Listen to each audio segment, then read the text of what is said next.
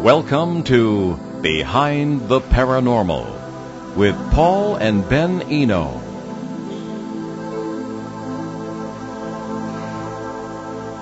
Hello, everyone. This is Ben Eno, welcoming you to the 770, 707th edition of Behind the Paranormal with Paul and Ben Eno on ON 1240 Radio as we broadcast live from the 2017 Exeter UFO Festival here in Exeter, New Hampshire, and the historic Exeter Town Hall.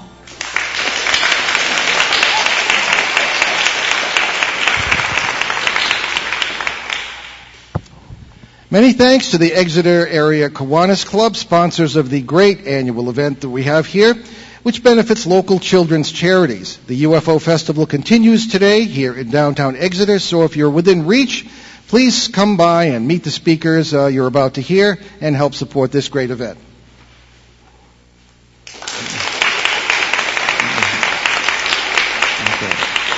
Okay, our, um, our panelists today include legendary UFO researchers, speakers, and authors Richard Dolan, Kathleen Marden, Peter Robbins, Travis Walton, Denise Stoner, Stephen Mather Lees, Carolyn LaRock, and the great folks from Seacoast Saucers of New England, Chuck Credo. Hey, didn't Chuck do a great job last night at the uh, Meet, Meet the Speakers event?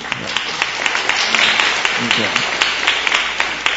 Mike Stevens, uh, Valerie LaFazo Roy, and Andrew Kitt. Did I miss anyone?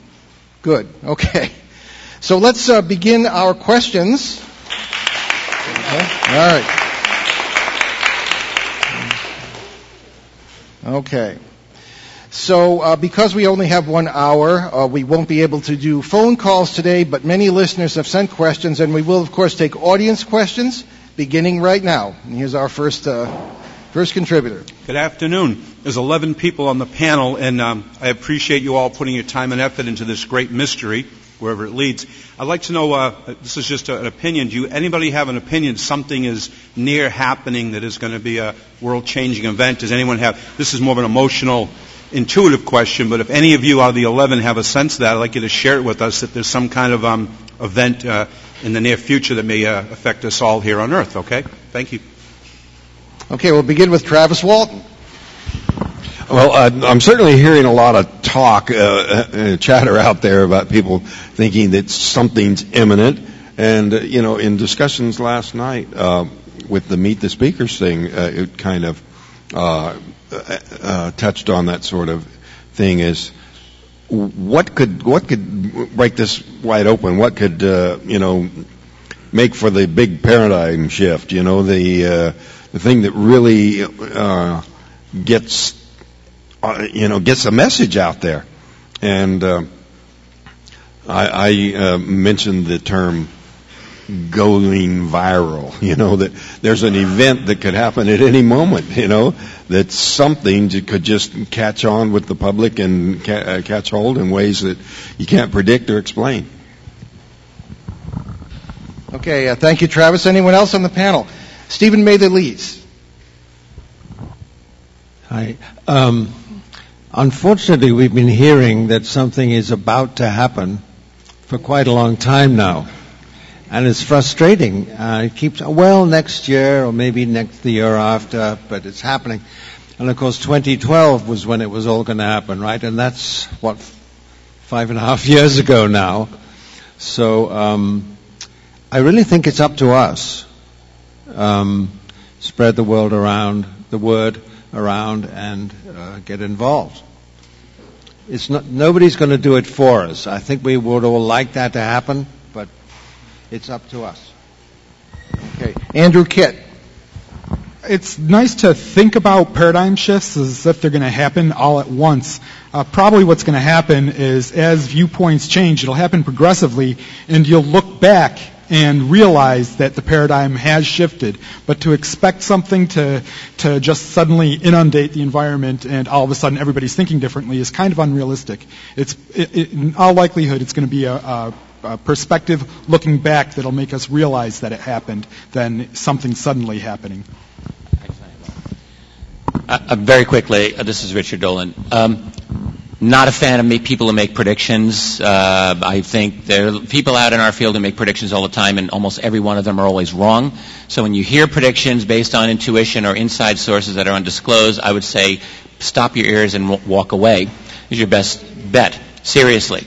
Um, having said that, I, you can look at some trends, very easy to see, um, just politically, if nothing else. In the United States, we're seeing a fracturing of the social fabric, or a tearing of the social fabric between left and right. Social networks are amplifying this, and this is uh, really increasingly becoming more and more dangerous. And um, it only will take one economic crash to really create some big problems. Um, that's my personal fear. And if you really want uh, an intuitive, intuitive response, that would probably be mine. But I don't know when that would ever possibly happen. Hopefully not.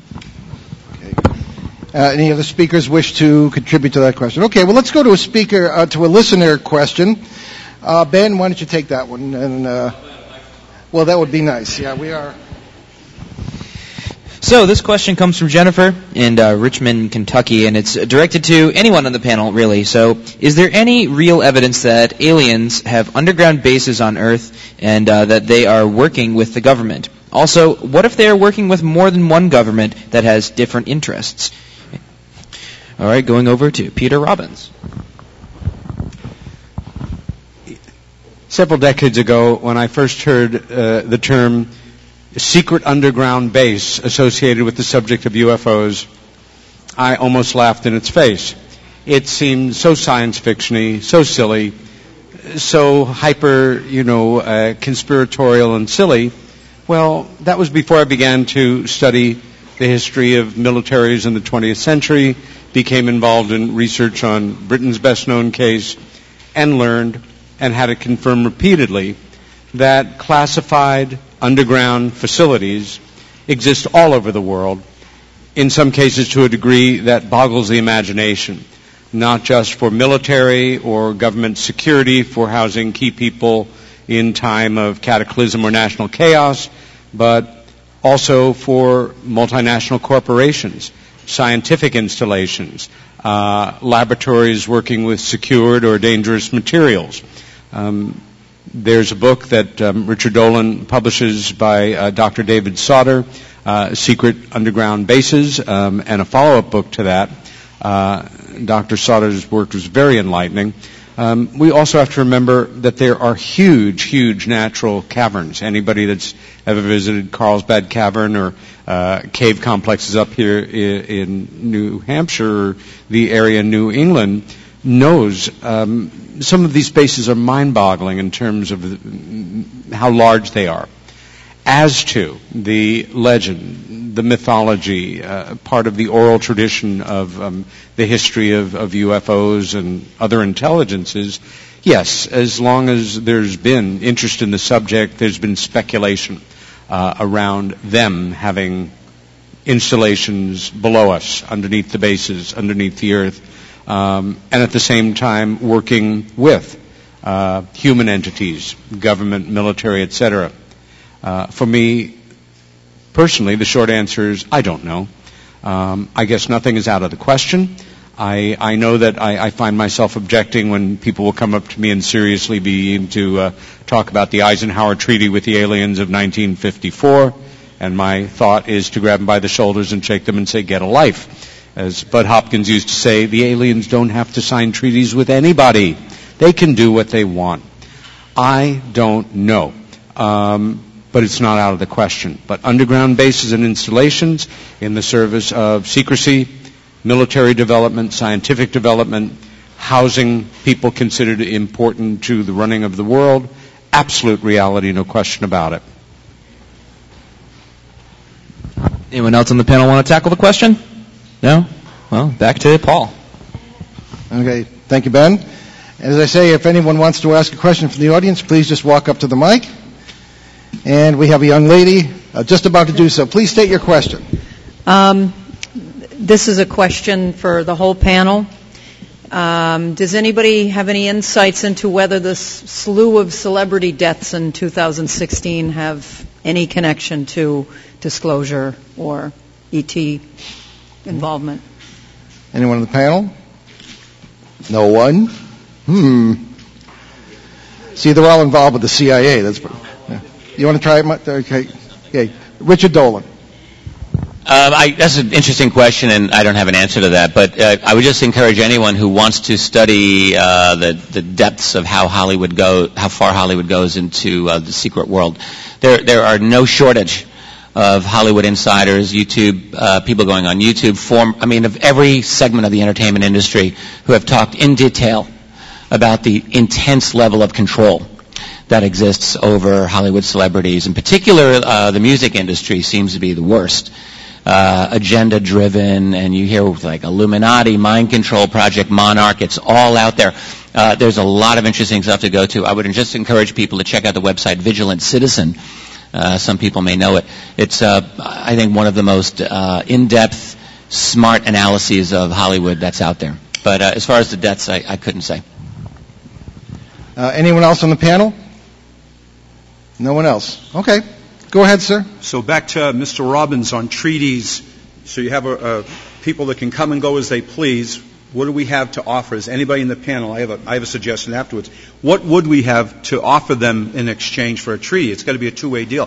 What do we have that they want or need or could use? Anybody have an idea? I got one afterwards. Okay, we'll start with Peter Robbins.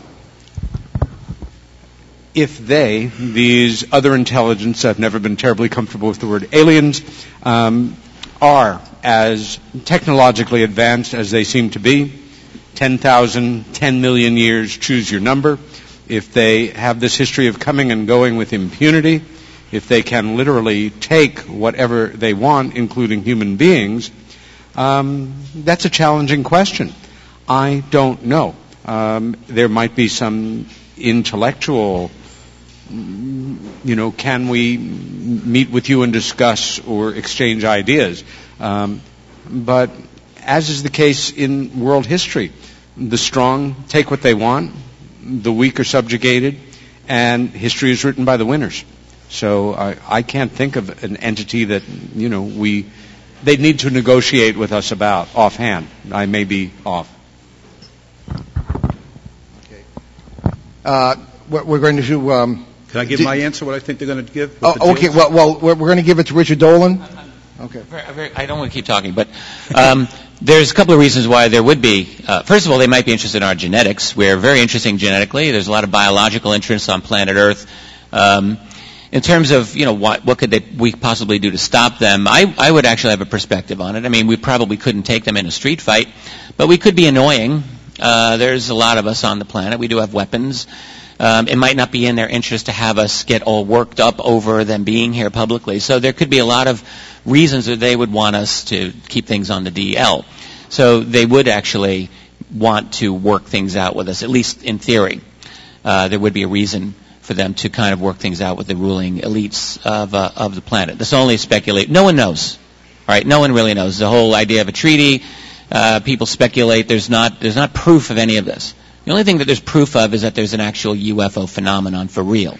There's proof that our militaries can't deal with these, these objects. There's proof that it exhibits great levels of concern that doesn't seem to be under our control. That's, that you can take that to the bank. Beyond that, you've got rumors, leaks, and, you know, frankly, we just don't know. Okay. Thank you, Richard. Anyone else on the panel care to answer the question? Stephen Mather Lees.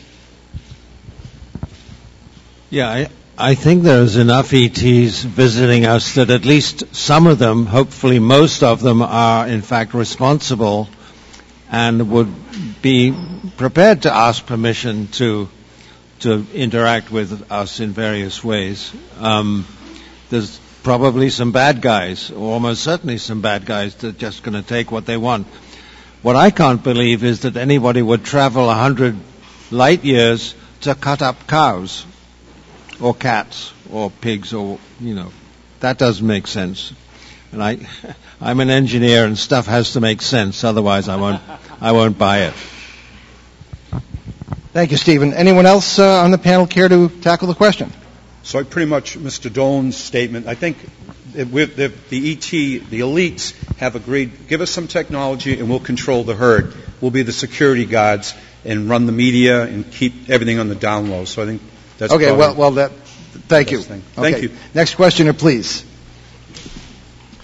Uh, my name is Alex. I'm from Rochester, New Hampshire, and thank you all for being present here. Um, try to keep this very brief. Uh, I watched a Frontline documentary on public television in September of 2016. That's when the original program aired. September, I think it might have been September 27th. I'm not sure. Was a Frontline documentary about uh, the Obama administration, and um, it, it had a video footage of President Obama uh, at the White House Correspondents' Dinner in 2011, addressing a very large audience. And President Obama was standing on the stage, and he was making fun of Donald Trump, who at that time had not had not yet officially declared his candidacy for president. And he was roasting Donald Trump publicly with Donald Trump in the audience, making fun of Donald Trump for having um, made a big deal over the birther issue. And one of the things he used to ridicule Donald Trump was Roswell.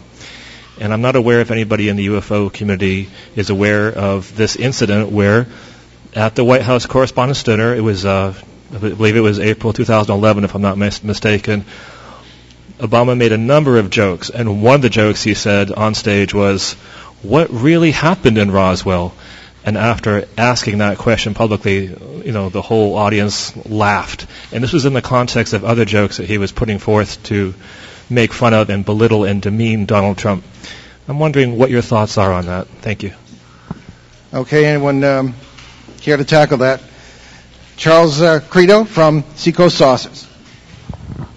Hi, I think I know exactly the program that you're referring to. In fact, if I remember correctly, Seth Meyer, formerly of Saturday Night Live, was the writer for these press conferences that you're referring to. In fact, he wrote a lot of the jokes for these press conferences in the Obama administration. So um, when you reference that, you have to remember that uh, they hire a professional comedian to go on and help write some of these skits and some of these jokes. And you're absolutely right. At that time, uh, there were a lot of jokes made. And I think your question really comes down to, well, what do we think about that? Um, Peter Robbins gave a very good presentation today about uh, the history of how we have almost, in many ways, postmodernized the uh, UFO through different media. And uh, this is just another example of how when we ridicule or make jokes or find ways uh, to, in, you know, lighten up what is to many people a very serious situation, it actually downplays the serious trauma that people go through. So uh, personally, I feel as though we need to start taking this subject a lot more seriously, but we also need to realize that uh, the issue that you're talking about, you had a professional Saturday Night Live uh, skit writer helping the Obama administration write some of these things as well. So taken into context.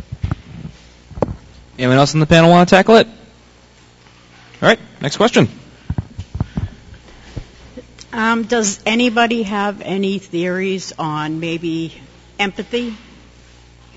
Do any of these aliens show it? Because everything I've always heard, like even from my dad, it doesn't seem like they're getting what we're feeling. They're getting what we're feeling empathy. Do aliens feel empathy? Denise Stoner. As an experiencer myself, they came across to me as serious scientists. And I had one that I called the doctor, and he did show some emotion. He was very curious as to how I was reacting, my emotions as to why he was doing what he was doing to me. Um, they are very restrained in demonstrating any emotions themselves, but most humans that I've spoken to that experience similar uh, to mine um, come back with a great degree of empathy, more so than they had. So it has an effect on humans that way, and I think that we need to have that. So we're coming back with more empathy. We're able to sympathize with other humans more so than we could before. And I think this is good. So whether or not they have it, it doesn't really matter to me. Um, I was not harmed. They always returned me. I'm back every single time. Uh, I would not say stop it. So, as scientists, that I, that's what I believe they are. They're doing a project um, for a reason. I don't know what it is, but I'm glad that I have more empathy myself towards humans.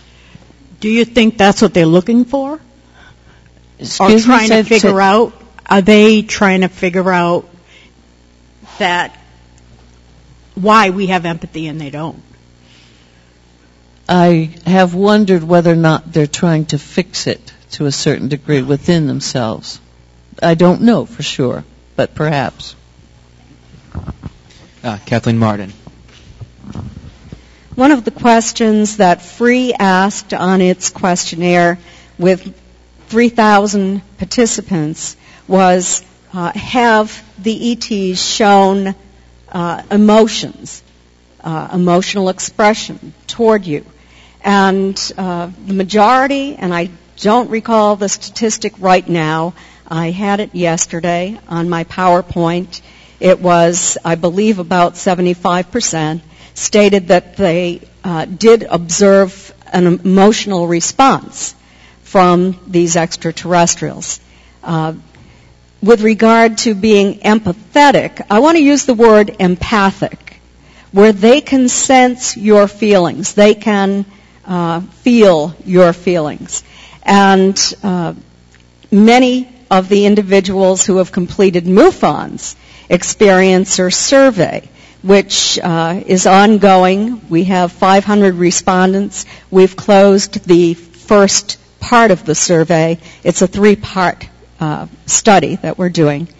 And the majority uh, stated that they felt uh, em- that the ETs were empathic. And as Denise stated, uh, also the majority of experiencers who completed the survey stated that they believed they had become more empathic. So when I ask people why they think that has occurred, many state that they feel that the, the ETs are very concerned about human behavior. And if we all become empathic, then we will be different. We'll live in a different kind of society. We won't hurt others because we will feel that pain ourselves. So that is what I've been able to gather from the, the surveys and from speaking with experiencers. Andy Kidd would like to tackle this as well. I just want to add that uh, science works best when it is objective, and empathy tends to lead to bias. So if they're here to study us, then you can guarantee they would minimize their empathic relations with us. So it might just be an issue of need. And if they are, don't appear to be empathic, that's because it's not objective to do so. Anyone else like to tackle the question? No, all set. Please step up to the mic. I, I suppose my question is more like broad in that like um, the Book of Enoch, like uh, the Vedas from Hinduism and things. Um, there's been like a long history of people being interested in aliens and it showing up over and over again, and like after the fact of you, like your experiences, what you've understood, what you've picked up on. Do you think there's any validation to all of those things, which I assume most of you would have some type of like strong opinion on, is that like these occurrences through history have been like um, uh, early states of like just man like having that interaction and validating it. And if you have any opinion through mm, history, you know, in terms of like spiritually, I guess like I'm not super spiritual myself, but um, I like to read, so um, for me to see that and stuff, it's somewhat of a validation that something's occurred prior to us, long before us. It's always been here. It's been well before us. I suppose that's my question, I guess. If anybody has an opinion on it or. Anyone on the panel? All right, well, give it give it over to my my wonderful co-host, Paul Eno. No, uh, thank you, Ben. Uh, no, just as one who has a seminary education, that has come up many times in uh, in our own books, etc. There seems to be a trend through ancient documents, especially if you read them in the original languages, where our remote ancestors encountered something they believed to be supernatural beings. Uh, there are a lot of oddities in the record. For example, uh, and, and this this goes back to the most ancient cultures we know, the Andaman and in, in Nicobar Islanders of the Indian Ocean, the um, the San and Khoisan Bushmen of Africa, whose DNA goes back something like 150,000 years.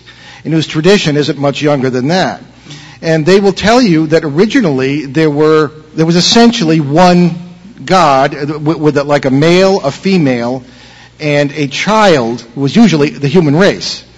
There are all kinds of um, folklore implications to that. But uh, there is a pattern of more recent events that are reflected in documents such as Genesis, if you read it in Hebrew. Uh, also, the Atrahasis of the Akkadians, ancient civilization most people never heard of, or the Kharsag epics of the Sumerians.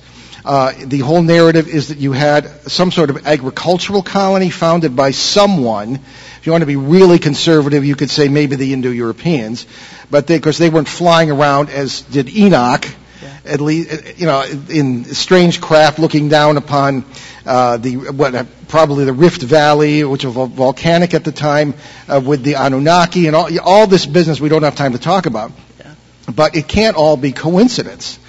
Something happened, and it was couched in the terms uh, of folklore and myth. And what are folklore and myth? They're the vessels of the memory of the human race. Mm-hmm. So definitely yes. We can't really pin it down, but we're we're rediscovering things that our remote ancestors really really knew. So, so I, I want to say one thing to that is that has that interaction that you've experienced affected you after the fact, like to look back at like ancient people and seeing like, oh wow, I wasn't crazy, or you know, there isn't strange things occurring. It's that some that there was some substance there, you know, and okay. it's verification, I guess, is what I'm saying. Well, thank you. Uh, yeah. Right. Anyone care to respond to uh, an experiences point of view? Travis, certainly the good one to respond to that question. well, um, unique to the uh, Arizona where I, I, come from is uh, evidence of ancient contact with the, with the native peoples. Um, there are rock carvings, petroglyphs, in, in the canyon walls near where I live, uh, depicting scenes of a, of a disc, a flying disc, uh, with a man with a bow aiming an arrow at it. And uh, these things, you know, uh, can be authenticated because uh, when the rocks are carved, it forms a uh, patina over hundreds of years that uh, you know takes a great deal of time to form. So I thought that was uh, interesting. Uh, I also gave a talk in Gallup, New Mexico, to uh, an audience of nearly a thousand Native Americans, and um, I got a lot of feedback from them about things that occur out there on the reservation that uh, they, you know, in the past haven't been willing to talk uh, to outsiders about, but uh, they they really opened up to me, you know, because uh, of my experience and because um, um, I was actually raised with five uh, uh, Native American uh, foster brothers and uh, sisters, so uh, it was it was fascinating to hear this uh, these stories. Like this one guy had uh, a, a, grandmother who had woven a blanket. Uh, you know, the Navajo blankets are very famous, uh, uh, uh depicting a scene of uh, an encounter with the Sky people. So it goes way back before there were Europeans or any stories that we might have carried to them. Anyone else want to give it a shot? Alrighty, Miss LaRock. Just a quick statement. When I lived in Pennsylvania, we used to um, shop at a uh, Native American-owned store called Coyote Trails, and the I became pretty close friends with the owners, and they had we'd been talking about UFO subjects for a while, and they told me of a prophecy, and I can't remember from which tribe it was, but it was a tribe in Pennsylvania, and their prophecy was that when the clouds crisscross the sky like spider webs, the sky gods will return. And they've got a lot more to it than that, and I always found that fascinating. And, and that was before I was really into and noticing the chemtrails and all that. And I just thought when I started noticing that they were like spider webs in the sky, I thought that was pretty interesting, and I just thought I'd share that on that. Hmm, that's pretty interesting. Anyone else want to tackle that before we get to the next question? No? Okay. Hi, my name's Jenna. I'm from Exeter, and um, it's kind of hard to, for me to like talk about, but um, I see orbs in the sky almost on a nightly basis, right here in Exeter, almost anywhere that I go, and they stop, they change direction, they move really fast, they move really slow, and sometimes when I point them out to people, sometimes others will see them, but for the most part, other people do not. And I just didn't know if maybe I'm just crazy and seeing things, or if that's actually real and possibly UFO related. But I just didn't know, like, if there's a reason why some people can see these things and some can't, because I'm pretty sane for the most part, I would say. So. Peter Robbins. Uh, this is a question that fascinates me, and one I'd actually, rather than hearing myself give my part of the answer here, uh, Kathy and or Denise speak about it. Um, over the years that I worked as the assistant to a man named Bud Hopkins, who pioneered a lot of the original research into the abduction phenomena, uh, I had the privilege of literally being at his shoulder or like a fly on the wall working with hundreds, not a hundred, but five, six, seven hundred people coming and going over those years. And at certain points, data points would build up in our research. And at certain moments, you'd see, my gosh, there's a preponderance of evidence here that X equals Y or whatever. And at one point, essentially an informal statistic revealed itself, which was there was no question in our mind that they, for lack of a more descriptive term, seem to be able to um, selectively uh, either appear to certain people but not to others. Whether it was a crowd scene or a few, two persons, one would perceive the phenomena, be it a being, a craft, something that we might call an orb or variation of, and the other person or the other people could not. Was this a function of something uh, physiological or psychological about that person, or some special gift or lack of same? Was it something that they could turn on or off uh, selectively? Um, I remember one case in particular of a uh, person being on a crowded beach on a beautiful summer day in Australia, uh, a person with a history of abduction, and uh, looking up seeing a fully articulated disc shaped craft, taking photos, trying to call other people's attention to it. No one saw it. No one seemed to respond to them. And the next thing they knew, they were on it and then returned. But um, that's as good as I can get.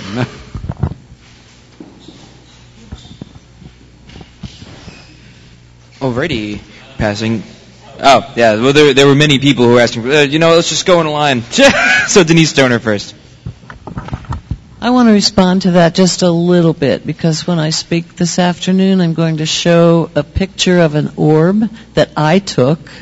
I saw it first. It also made a sound and it followed us down a road. So that's going to be shown and described when I talk this afternoon.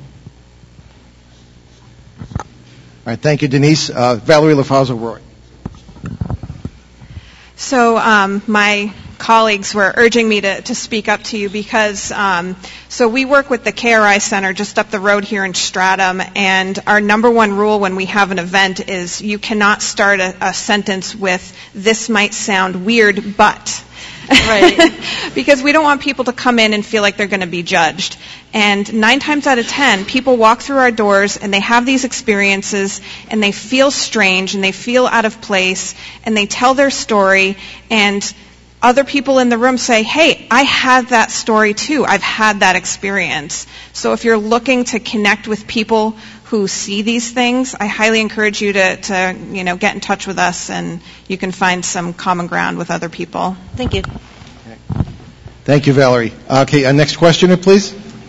Hi, this is Michael from Belmont, Mass. Uh, I've been running a UFO meetup in Watertown, and uh, one of the questions that came up recently relates to what we started our hour with just just a, a bit ago, which is how can we think of innovative um, new platforms and innovative um, ideas, to, clever ideas to get the message out about disclosure, perhaps YouTube videos and the like. Um, reminds me of what we talked about last night a little bit. But does anyone have any new brainstorm-like ideas? Anyone on the panel care to tackle that? Uh, okay, Kathy Marden.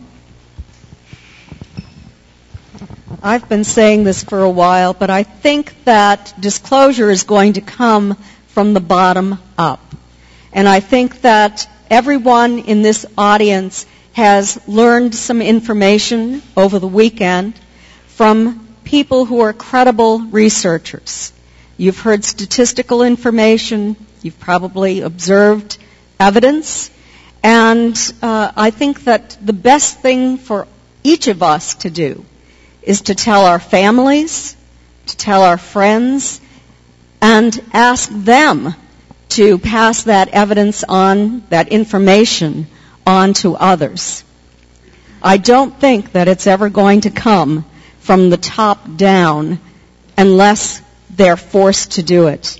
And I can't imagine that there would be a treaty agreed to by these non-human entities and all of the governments of this world. That's my opinion. Thank you, Kathy. Okay, uh, next questioner, please. um, Richard. What's, what's, oh, I'm is- I beg your pardon. Oh, sorry. I'm sorry. There's one more answer. Sorry about that, Richard. Uh, I want to answer the previous question first because I, I wanted to jump in on that um, uh, relating to the orbs, and then I actually have something to say on the social. Uh, as far as the orbs, uh, my own um, investigations, I've encountered now a number, done a lot of interviews with people who have had uh, very bizarre sightings of things that do seem to uh, appear and not appear. They phase in, they phase out. I don't know how to explain this scientifically, but I do think that this is a real thing.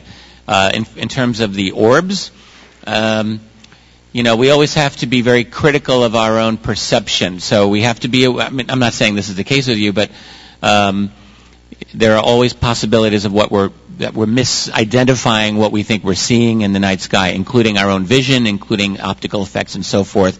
That's a real phenomenon. Having said that, you may be seeing real orbs.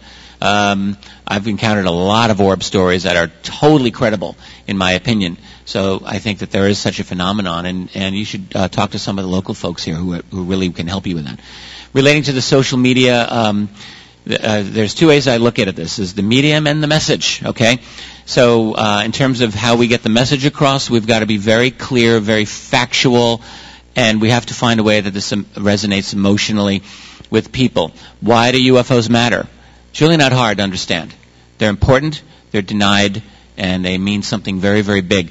I think uh, our messages when we talk about this should be to the point. No, I'm really not a big fan of chit chat. I'm not a fan of of um, dancing around. So we should have like quick. If you do YouTube, five minute, ten minute, get in, get out. Um, and we should be uh, brave, factually based, and, and not be afraid to talk to our social of um, our our network of friends. Um, our example of courage influences other people, and they in turn will influence others as well. And that's that's how it works. And we absolutely can do that by being innovative. YouTube, Facebook, social media, web pages, um, it's all there. Andy Kitt would like to tackle this as well. And like Richard, uh, addressing the previous speaker, the, the orb question is something that can be tested empirically. And in fact, the KRI Center, I welcome you to talk to me afterwards, and we can probably look at this and see exactly what you are experiencing. Regarding the social media, the big concern with social media is creating a pop culture phenomenon rather than a phenomena of concern. We have an issue here that affects everybody, and we need to be concerned about it, not just do a pop culture glorification of it. And that's something that you need to think about as you get the word out. Is do, are we worried about this, or should be we just be, you know, wow, check out the new rock star alien thing? Stephen Mather-Lees. Hi, I wanted to say a little more also about the um, the, ph- the phenomenon of some people seeing things and some not, and I've experienced that both ways. I have seen things that other people around me didn't see, and they've seen things that I didn't see, and it's highly subjective this thing, and I think it has a, a very large spiritual content. It's not all scientific, um, and that perhaps it's because it's a science that we haven't figured out yet. On some level, it is, but for the time being, it's it's subjective, and um, that's that's. Peter Robbins.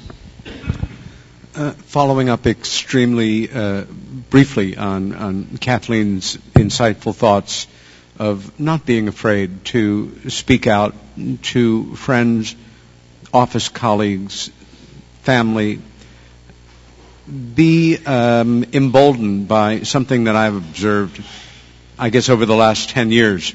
Um, and it involves folks primarily beginning in their 40s and certainly well through their 70s and older.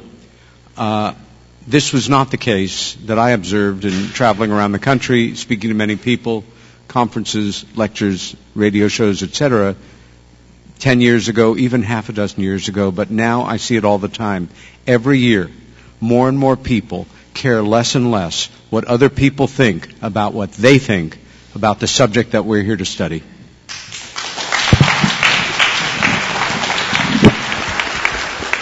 Profound thoughts. Anyone else? No? Next question. Okay, I want to go back in time to Kathy Marden with uh, Barney and Betty Hill. Um, back in the 80s, there was um, a book by Shirley MacLaine that stimulated a lot of thought of channeling and UFOs too, and it became a movie. It was a TV show, you know, her book Out on a Limb, and then it became a made-for-TV movie. Much like Barney and Betty Hill Interrupted Journey, a book which stimulated me at age 10 or so to have, be interested in this.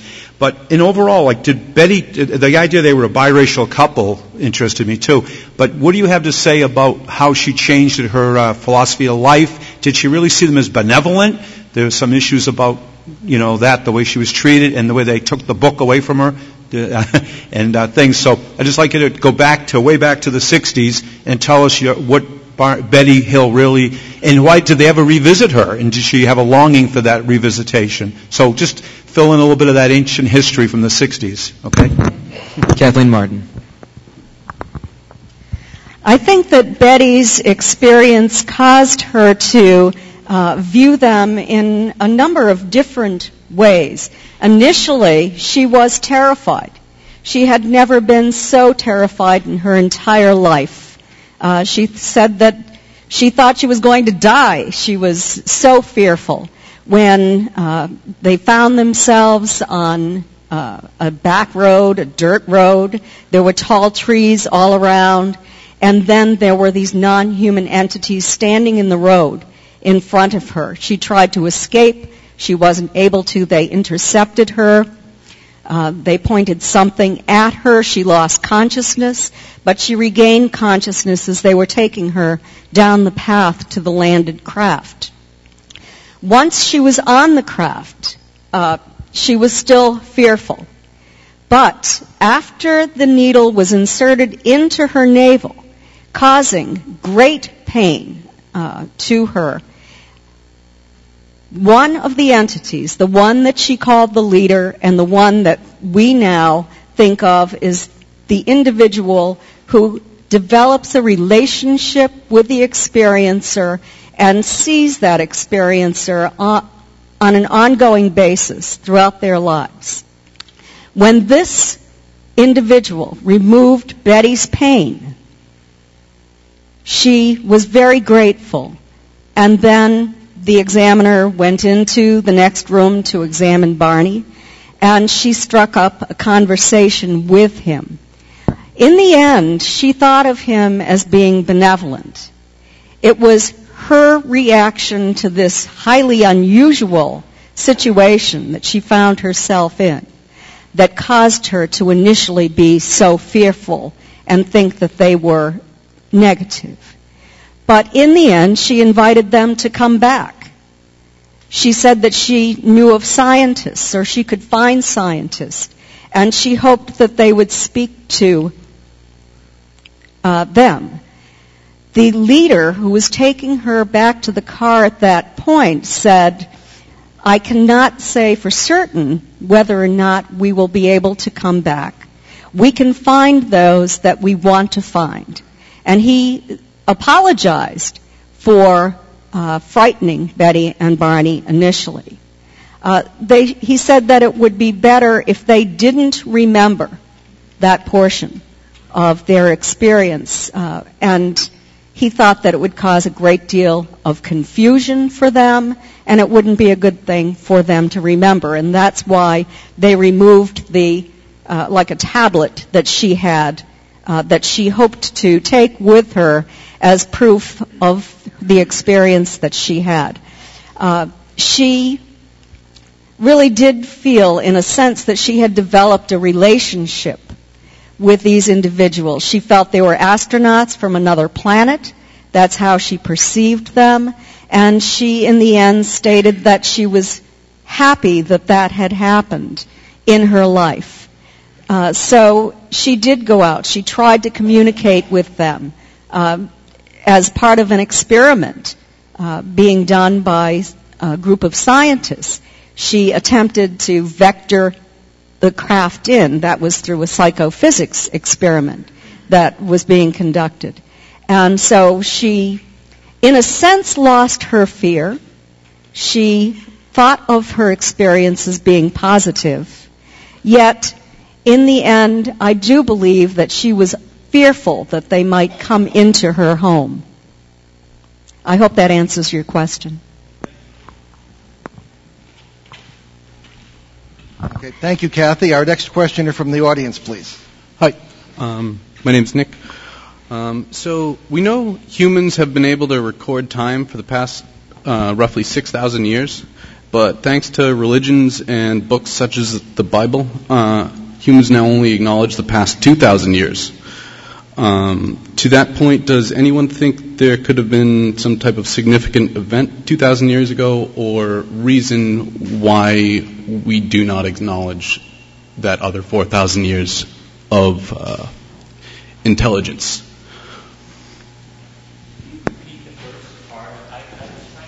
Yes, um, please repeat the first part of the question.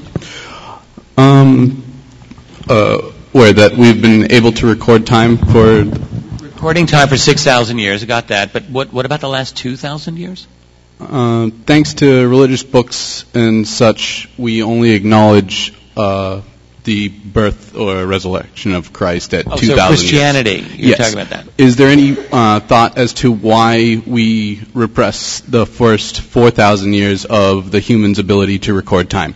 I, I don't. I don't know about anybody else. I'm, I'm a, I think uh, probably a lot of people up here are very avid students of ancient history. Um, I mean, my entire life I've studied uh, ancient Sumer and Egypt and uh, Greece and Rome, and they're all pre-Christian. So I'm, I'm not really sure I, I, I understand where you're going with that. Uh, just the. Uh, I don't really. Uh, just a thought as to why, really, that we only start from 2,000 years ago now, as opposed Oh, well, to why we record our years? That's Yes. uh, that's. Um, I get. I don't. There's probably other historians that might know this, but of course, uh, during the Roman Empire. Um, but actually, I think it was after the fall of Rome, if I'm not mistaken, when Christianity sort of became the dominant, uh, you know, force in uh, in European civilization. When they redid the calendar, they of course started it from uh, from the time of Jesus. So you know, that's a case of history being written by the winners. Uh, I would imagine, and we we're just still in the result of that. But um, I mean, for um, uh, people who study ancient history, I mean, I certainly think it's true that we are all interested in the pre-Christian um, written uh, history, and there's a lot of lot of detailed histories that are written of that, of course. Well, uh, well, I guess I could reform the question as: uh, Does is there any links that anyone knows of as to uh, extraterrestrial life and religions? Uh, I'll, I'll quickly, and I'm sure that people have something to say. Thanks. Um, my take on it is that uh, there are lots of big holes in our ancient history, lots of them. Even in terms of archaeology, if you put everything into a into a room, it's it's really a lot of our evidence is, in some cases, minuscule, uh, but we're able to make good inferences out of things. And we, but there's a lot we don't know, and um, you know, entire civilizations, in fact, in ancient times, have only some of them been discovered uh, comparatively recently. So we're still learning a lot. Um, in terms of the ancient astronaut or connection of ancient religions to other beings, this is always an interesting part of speculation. And um, we could probably go on endlessly about it. That's why they have the TV show Ancient Aliens and, and all of that. So there's a lot to look at. Uh, my personal favorite uh, ancient uh, anomaly to look at, actually, I, and I cannot get enough of it, is uh, studying the ancient, uh, the Great Pyramid in Giza, which you look at mathematically and in terms of engineering and in every other way is just unbelievably complex, and I don't know, I don't have a good explanation for it in conventional terms at all. Uh, it's off the charts, but there's other things as well. So I would just say that there's a, a great huge numbers of mysteries that we're not explaining in our civilization. And what does it mean? Does it mean that we had great knowledge that's been lost? Uh, some ancient human civilization understood something esoterically, or were we helped by others? And um, we don't know. I don't know. Peter Robbins. I see we're coming into the last few minutes of the broadcast. Uh, try to keep this concise. Um, it's such a huge topic. We could devote weekend after weekend to it. Um, all said and done, uh, I'm convinced beyond any reasonable doubt that genuine, um, call them extraterrestrial or interdimensional appearances, incursions, events in ancient times um, were observed by human beings uh, without a context to reference them to in pre-scientific uh, mystical thinking, um, they probably mystified them and it became part of oral and written tradition. I think we see it come up regularly in the revered writings of all of the world's great religions. In the Judeo-Christian tradition, for anybody that's familiar with the Old Testament, um, I was brought up in, in the Reformed Jewish tradition to understand that the Bible uh, is a collection of actual, factual things that really happened to real people, recycling of earlier myths from other cultures, allegories, analogies, morality tales, and the like. I don't think there's anything blasphemous about that attitude. Um, reading through these stories, I think one that jumps out for me, indeed, um, is Ezekiel. And I encourage all of you to read or reread it. And in fact, if you can get hold of several copies of the Old Testament, compare the translations. They're very close. Interesting little experiment. Out of the skies, lo, cometh a wheel within a wheel of the appearance of burnished beryllium. It's metal. It has eyes all about. Might be interpreted as windows. An angel encased in burnished beryllium uh, comes out and interfaces with Ezekiel. Um, it's in a metal suit. Its head has ceremonial animal heads on it. If you are preparing your technology to interface with an ancient civilization without freaking them the hell out any more than you're going to, you might want to think that through beforehand. I'm sure they studied the culture and appear in a manner, hopefully, that they might interpret. I'm thinking of very nice other intelligences who might well want to impart um, an ability to these ancients to evolve in a more civilized way, and on and on. The short answer to your question, though, is yes. I think ancient history, in pictographs, in cave drawings, in ancient writings, in religious traditions, on the walls of medieval monasteries, we have plenty of evidence for incursions, visitations, and uh, appearances of other intelligences throughout human history and before.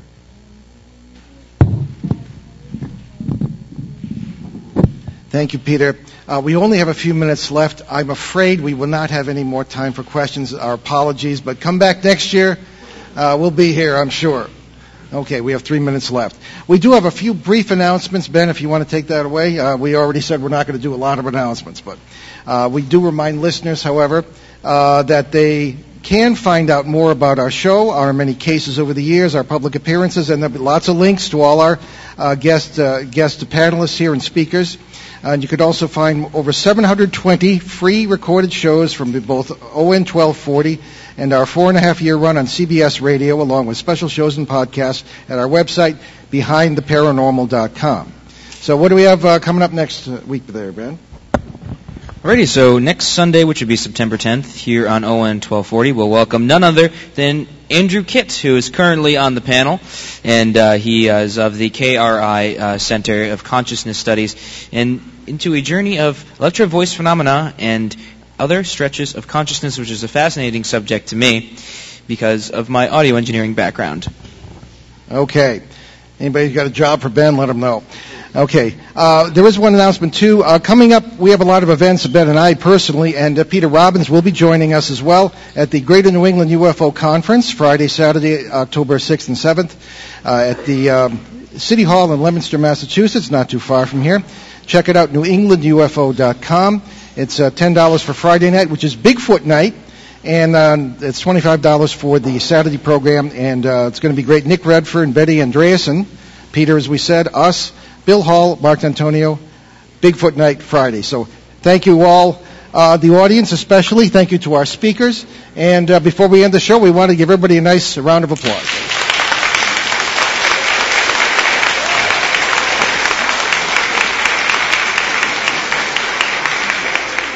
Okay. And we do remind everyone that um, the uh, event continues today here at the Exeter Town Hall, the uh, UFO Festival, and uh, the authors will be in the book room, buy lots of books, and uh, there'll be more speakers coming up. And uh, again, thank you everyone, and Ben is going to. And thank you for joining us on our great cosmic journey, and we shall see you next time.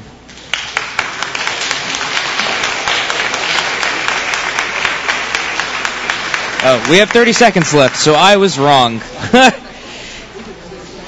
well, a little preemptive, but once again, thank you to all of our great speakers